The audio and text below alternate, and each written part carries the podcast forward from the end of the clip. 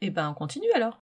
Alors, le stop d'après, c'est un autre stop où l'agence m'a regardée avec des yeux en disant « Vous êtes vraiment, vraiment sûrs ?» Enfin, l'agence, ils ont été parfaits, hein, mais c'est vrai qu'il y avait quand même ces deux stops où je leur ai dit « En fait, ça, vous vous débrouillez comme vous voulez, mais vous m'intégrez Kissico et Pomene, qui est un endroit que j'avais découvert aussi grâce à Homo Family et Ubuntu aussi. » Donc, quand je leur ai demandé, parce que j'avais communiqué avec ces deux familles, hein, quand je leur ai demandé quels étaient les endroits immanquables au Mozambique, c'était les deux, c'était ces deux spots-là. Alors d'abord, il y a deux guest house à Pomene, aucun restaurant, aucun rien en fait. Hein. Et alors là, on est dans une réserve naturelle qui est à 2h30 de route, enfin non, pas de route, pardon, 2h30 de piste de la route principale, avec là pour le coup des sacrées pistes. Donc nous, ça faisait déjà 15 jours qu'on était au Mozambique. Puis on avait entre-temps, c'est vrai que je ne l'ai pas dit tout à l'heure, mais quand, bien sûr, on s'est rendu compte qu'on n'avait pas la bonne voiture, on a appelé l'agence qui a fait un... Ah, vous avez changé ? Ah bah non seulement on a changé, mais ça nous a pris zéro temps puisque l'agence de voyage, hein, c'est l'avantage de passer par une agence de voyage, c'est qu'ils ont appelé l'agence de location de voiture en disant « Vous vous débrouillez comme vous voulez, mais demain, je veux que vous ameniez une voiture à cet endroit-là. » Voilà. Et le lendemain, à 15h, on avait un monsieur qui disait « Voilà les clés de votre nouvelle voiture, je reprends l'ancienne. » Et ça, clairement, je ne sais pas si on aurait réussi. C'est vrai qu'une agence de voyage, ils ont leur contact. Mais bien sûr. On aurait réussi. Donc, on avait une voiture... c'était un Duster, hein, ce n'était pas non plus une voiture de dingue, mais en tout cas, c'était une voiture avec un bas de caisse suffisamment haut pour que... Pour passer plus facilement. On se passe plus facilement. Et puis, du coup, mon mari avait quand même eu 15 jours pour se faire la main. Et donc là, à Pomene, ça a été nickel. On ne s'est même pas ensablé, mais c'est une vraie... c'est une vraie aventure. Par contre, la piste est sublime. On a croisé 0 voiture en 2h30. Et on arrive dans un village perdu.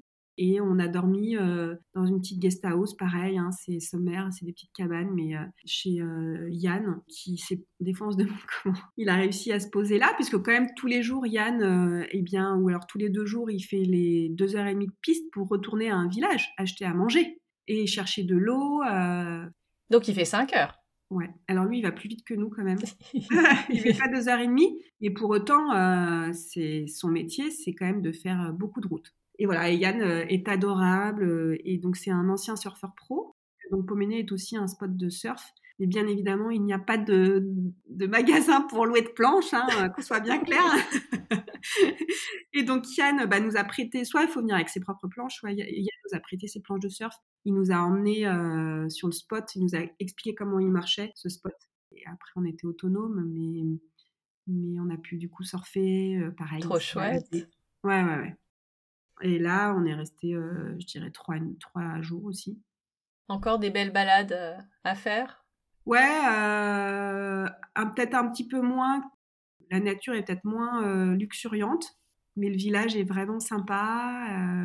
En fait, il y a de la mangrove tout autour. Donc, on s'est un peu baladé dans la mangrove, dans le village. On a fait des petites balades et puis on a surfé. Mais là, typiquement, j'aurais préféré ne pas aller à Travesia et j'aurais pu passer une semaine, moi, à Pomene. Effectivement, ça devait être bien.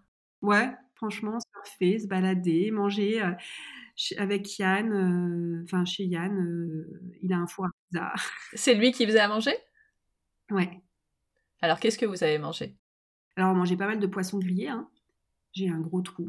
J'ai un peu honte. J'ai un énorme trou. Après, il mange beaucoup de choses en curry, avec du riz. Vous avez bien mangé ? Ouais, c'était très bien. Et puis surtout, il y avait tous ces poissons. On a mangé vachement de poissons grillés. On a mangé... Alors en fait, c'est rigolo parce qu'il y a des endroits donc, où il y avait beaucoup de langoustes. Donc on a mangé des langoustes.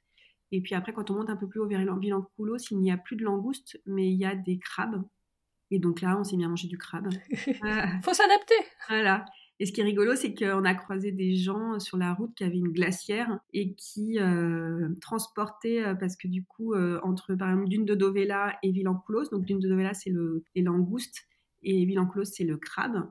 Et il y a des hôteliers, des hébergeurs, des gens qui ont des guest house là, qui se connaissent et donc qui confient une glacière avec du crabe pour faire descendre du crabe à Dune de Dovela et le Thomas de Dune de Dovela donne à des touristes qui vont dans l'hôtel de leurs copains des langoustes. Voilà, il y a un échange, de bons procédés. C'est ça, ils utilisent les touristes pour faire monter et descendre la nourriture. Exactement. Énorme. Donc là, on mange bien parce qu'il y a beaucoup de fruits de mer aussi. Et puis, ils mangent du poulet, comme dans beaucoup de pays, en curry. Pomene Beach, donc tu as dit que tu les avais trouvés via les deux autres familles et que l'agence t'a dit mais pourquoi ? Mais en fait, ils finissent par les trouver. Ils n'envoient jamais de touristes donc dans ces endroits-là. C'est vraiment, il faut leur demander. C'est peut-être la limite d'une agence, hein, ou en tout cas, moi c'est la première fois que je passais par une agence, mais ils ont quand même des standards. Ils ne peuvent pas envoyer n'importe qui, n'importe où. Je suis d'accord, absolument. Et c'est tout l'art de l'agence, justement, de savoir où est-ce que tu vas te sentir bien par rapport au brief que tu as fait. Typiquement, pour arriver à Pomene, il faut savoir quand même, il faut ne pas avoir peur de se lancer dans 2h30 de piste avec des endroits où ça capte pas. Hein. Tout le monde, nous, ça nous pose aucun problème. Donc, on savait que c'était pour nous. Il y a d'autres gens, moi je sais que j'ai déjà discuté de mon voyage avec des copains qui m'ont dit non, moi jamais, hein. Enfin franchement non, parce que je serais trop stressée en fait de me dire que voilà. Donc voilà, donc effectivement envoyer des gens à Pomene quand l'agence ne connaît pas les gens, mais quand c'est compliqué.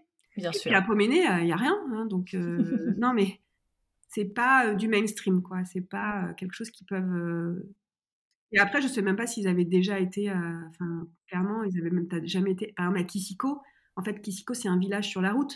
Mais c'est l'endroit où on a dormi chez Boulboul, c'est Kissico, parce que le plus proche, c'est Kissico. Mais en fait, ce n'est même pas Kissico. C'est Didier qui s'est dit, tiens, je vais mettre ma maison là. Ça, c'est bien, là. Là, c'est bien. Mais en fait, il n'y a rien. Donc, si tu ne vas pas dormir chez eux, tu n'y vas jamais dans cet endroit. Donc l'agence, elle ne connaissait pas cet endroit-là, mais ce n'est pas du tout une critique. Hein, c'est que... Non, bien sûr. Et on est bien content que des familles autour du monde découvrent ces endroits et qu'ils en parlent sur les réseaux et qu'on puisse les découvrir à notre tour. Ça, c'est le bon côté des réseaux. Oui, ils défrichent. Hein, ouais. Ils ont le temps d'aller défricher. C'est ça. Mais franchement, si on ne prend pas le temps de... Enfin voilà, il faut être sûr de son coup, parce que quand on fait 2h30 de... Mais oui. Mais eux-mêmes avaient dû le trouver quelque part, j'imagine. Ouais, mais je pense que c'est des bons plans qui se... C'est pareil, c'est du bouche à oreille. Ouais, tout à fait.